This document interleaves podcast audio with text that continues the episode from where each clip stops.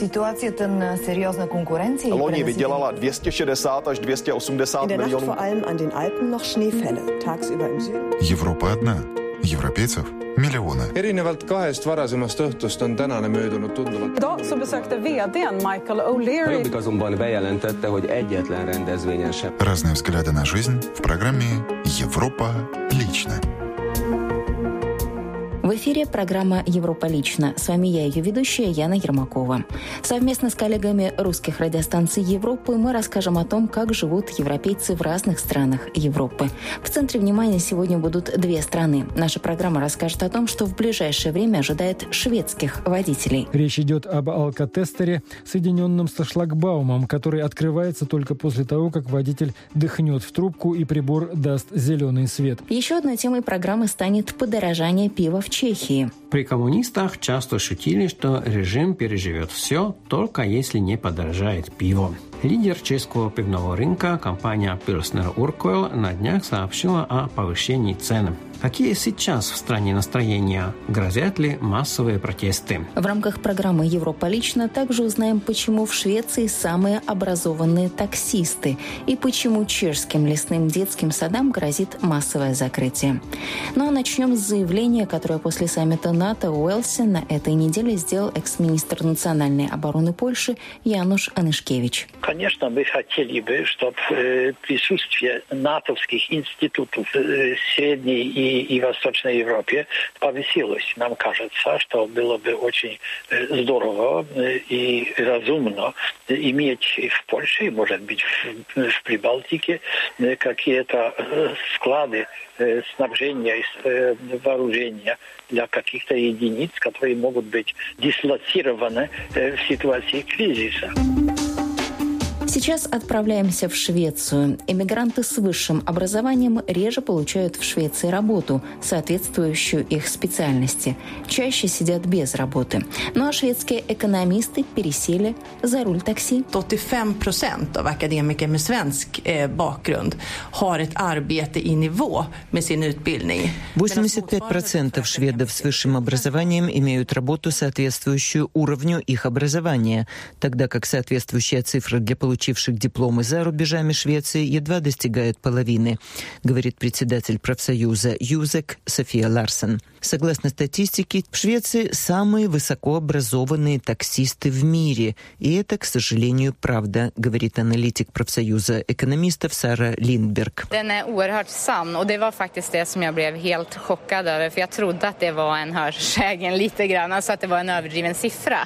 Men när jag gick in och tittade på vilka yrken det verkligen handlade om. Я не думала, что это правда, когда слышала фразу, что в Швеции самые высокообразованные таксисты в мире. Думала, что это выдумка, хлесткая фраза, не соответствующая действительности. Но когда я начала проверять данные, то оказалось, что действительно экономисты-мужчины чаще всего работают таксистами, водят поезда метро или занимаются уборкой. Среди женщин-экономистов самые распространенные рабочие места – это санитарка и уборщица, сказала Сара Линберг в интервью. В целом, среди шведских экономистов уровень безработицы довольно низкий, но среди обладателей иностранных дипломов почти половина, 45%, не работают по специальности. Они или сидят без работы вообще, или работают не по профессии, констатирует Сара Линберг, проанализировавшая ситуацию для экономистов на шведском рынке труда. Такая же тенденция наблюдается почти во всех отраслях, и все политики по всей шкале политических взглядов признают, что это расточительство по отношению к человеческим ресурсам. В Швеции проводится необычный эксперимент. Впредь водителей будут проверять на трезвость не полицейские, а шлагбаумы. Разработан план по внедрению в Швеции системы автоматической проверки водителей автотранспорта на трезвость. Речь идет об алкотестере, соединенном со шлагбаумом, который открывается только после того, как водитель дыхнет в трубку и прибор даст зеленый свет. Испытание системы проводилось в Гетеборге на выезде из городского порта. Ранее говорилось, что подобные аппараты будут устанавливаться именно в портах или у ворот грузовых автопарков. Однако ныне систему хотят распространить и на ряд ключевых дорог Швеции, поставив их в местах пунктов контроля и движения. Предполагается, что в случае негативного сигнала алкотестера будет передаваться сигнал тревоги в полицию, которая должна будет оперативно выезжать и разбираться с нетрезвыми шоферами. И еще о новостях Швеции. На этой неделе в четверг в шведском городе Форсхага прошла демонстрация с требованием к властям решить проблему засилия комаров. Особо люди и животные страдают от быстро распространяющихся в Швеции крайне агрессивных видов комаров, появление которых связывают с наводнениями. Характерно, что эти комары могут быть активны осенью и даже зимой внутри домов. Союз домовладельцев Швеции требует создания всешведской организации, финансируемой из государственной казны, которая будет координировать борьбу с комарами. Обращения направлены министру экологии Швеции и премьер-министру. Нынешнее распространение комаров пугающее. Необходимо необходимо найти способы помочь людям в районах, где они более всего страдают, заявила в этой связи агентство ТТ юрист Союза домовладельцев Маделин Арвидсон Велли. В Швеции с успехом применяется метод биологической борьбы с комарами. Использовались бактерии БТИ, которые распылялись над водоемами в уязвимых районах и вызывали гибель личинок комаров.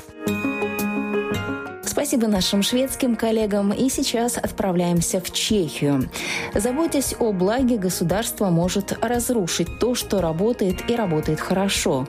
В Чехии закрытие грозит лесным детским садам, если их создателям не удастся продвинуть изменения обсуждаемого сейчас законопроекта. Уже длительное время для Чехии весьма актуальной является проблема нехватки мест в детских садах.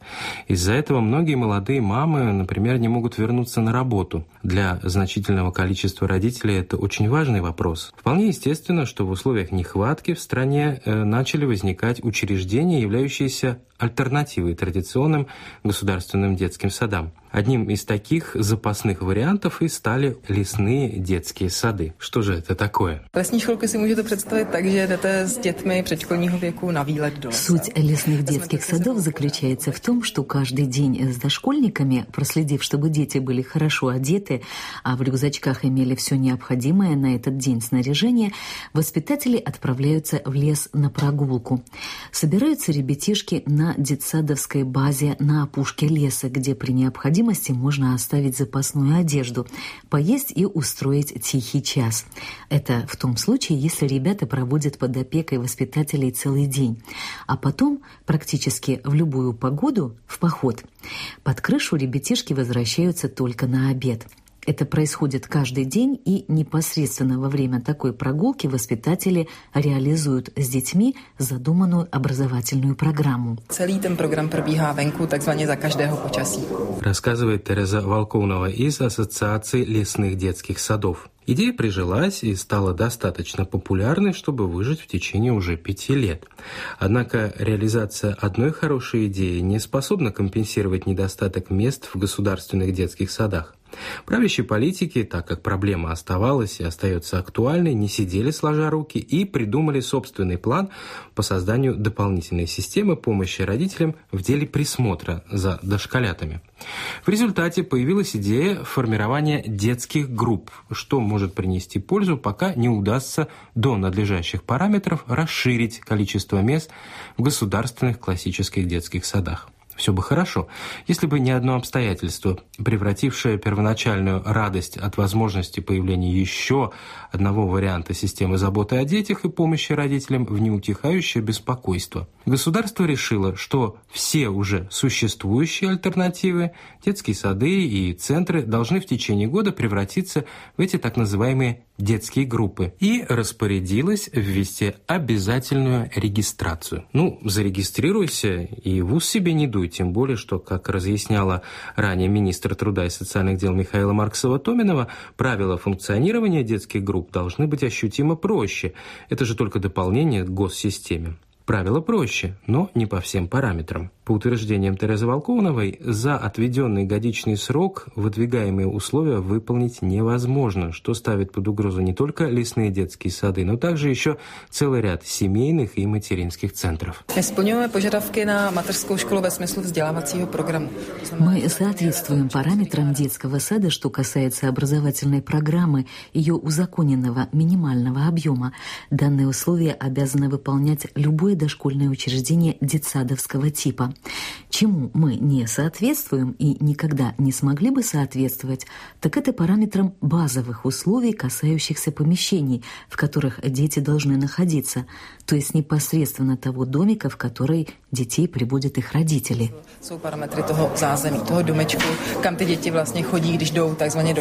Кажется, до сих пор это никому не мешало. Это возможно благодаря тому, что мы работаем как некоммерческие общественные организации. Наши детские учреждения мы имеем право оснащать, учитывая требования родителей, которые, в конце концов, все и оплатят. Однако мы не внесены в регистр дошкольных учреждений Министерства образования. Это невозможно именно из-за невыполнения нашими базовыми помещениями гигиенических требований для детских садов. Ну, а что же конкретно требуется предписаниями? Řekněme, že ta legislativa upravující současné mateřské školy je dlouhá léta stará. На сегодняшний день действующие законодательные правила, регламентирующие работу детских садов, устарели, а лесные детсады – новинка – Легислатива еще не успела приспособиться к появившейся новой структуре. Министерство здравоохранения требует, чтобы на каждого ребенка, посещающего детский сад, приходилось минимально по 4 квадратных метра площади. В зависимости от общей численности ребятишек регламентировано количество унитазов в туалетных комнатах. Помещения должны соответствовать определенным параметрам освещенности. Правила устанавливались с учетом того, что дети все время находятся в помещении, и детские сады должны оснащаться именно так, как написано. Однако это не наш случай. В законодательстве просто не найдете параметров, которые были бы достаточны для лесного детского сада. Детские сады получают дотации от своих учредителей, муниципалитетов, городов и сел. На какой финансовой базе функционируете вы? Работу лесных детских садов главным образом финансируют родители. То, что папы и мамы готовы оплачивать работу данного вида учреждений, а за пять лет возникло 120 лесных детских садов, доказывает, что их существование имеет смысл. В конце концов, Именно родители решают, куда будет ходить их ребенок. Лесные детсады в некоторых случаях поддерживают сельские администрации, подключив их к своей системе дошкольного воспитания и образования детей. В некоторых же случаях наши лесные детсады получили также возможность участвовать в конкурсах на предоставление грантов, например, на реализацию специальных программ или же создание и оснащение своих базовых помещений. За kterých mohou žádat třeba na svoje zázemí nebo na специальные программы. А Сколько детишек пользуются услугами лесных детских садов и сколько работников обеспечивает их функционирование? Když to sečteme, tak v českých lesních školách najdeme až tři tisíce. В общей сложности в чешских лесных детских садах ежедневно в сопровождении воспитателей гуляют и одновременно набираются знаний и навыков 3000 детишек. Заботятся о ребятишках 600 работников. Если нам не удастся внести поправку в обсуждаемый закон, то через год все лесные детские сады могут закрыться, а воспитатели, работающие в этой системе, потеряют работу. Lesní školy a s tím ta místa pro děti a zaměstnance zaniknout. Подчеркивает Тереза Волконова из Ассоциации лесных детских садов. Она надеется, что депутаты услышат замечания Сената и внесут предложение изменить, отстранить из закона статью об обязательной регистрации в качестве детских групп для материнских и семейных центров, а также и для лесных детских садов. И еще о новостях Чехии. При коммунистах часто шутили, что режим переживет все, если только не подорожает пиво. Лидер чешского пивного рынка компания Pilsner Urgel на днях сообщила о повышении цен. Какие сейчас в стране настроения, к чему стоит готовиться любителям пенного напитка и сохранит ли Чехия титул пивного рая? Подорожание совсем незначительно, всего лишь на 1%. Более того, повышаются цены только на пиво в бутылках и банках. Цена пива в бочках не меняется. Если сравнить цену пива в Чехии и в других странах, все равно в Чехии пиво дешевое. Так спросили мы аналитика Петра Гавила. Případech je české pivo velmi levné. Я бы сказал, что пиво в Чехии стоит очень дешево, сравните с ценами в других странах. И в пересчете на покупательскую способность тоже. Скорее всего, пиво в Чехии самое дешевое в мире. Это касается как разливного пива в барах и ресторанах, так и пива в бутылках restauracích točeného piva, tak i piva v plechovkách, to znamená v obchodech. Плзенское пиво теперь подорожало только в бутылках. Пивовары говорят, что они этим хотят подтолкнуть людей, чтобы вернулись в пивные и пили пиво там, а не дома. Вот это незначительное подорожание действительно может на это повлиять? Tak určitě všichni chápou, že necelé jednoprocentní zdražení je opravdu velmi nepatrné. Данное изменение цен на это вряд ли повлияет. Да, было бы мило, если бы люди чаще приходили в пивные. Если люди не ходят пить пиво, так это больше связано не с ценой, а с тем, что из пивных исчезает традиционная характерная атмосфера. И что сегодня большая проблема, так это большой выбор альтернативных способов проведения свободного времени в других местах, нежели в пивной. A to jsou alternativní možnosti trávení volného času jinde než v restauracích. Ну, конечно, с какой стороны посмотреть, хорошо ли это или плохо. Но вернемся еще к цене. Пиво действительно очень дешевое. Как правило, лимонад в кафе дороже пива. Ну что ж, это была программа «Европа лично». Этот выпуск для вас подготовила и провела я, Яна Ермакова, в сотрудничестве с нашими коллегами русских радиостанций Швеции, Польши и Чехии.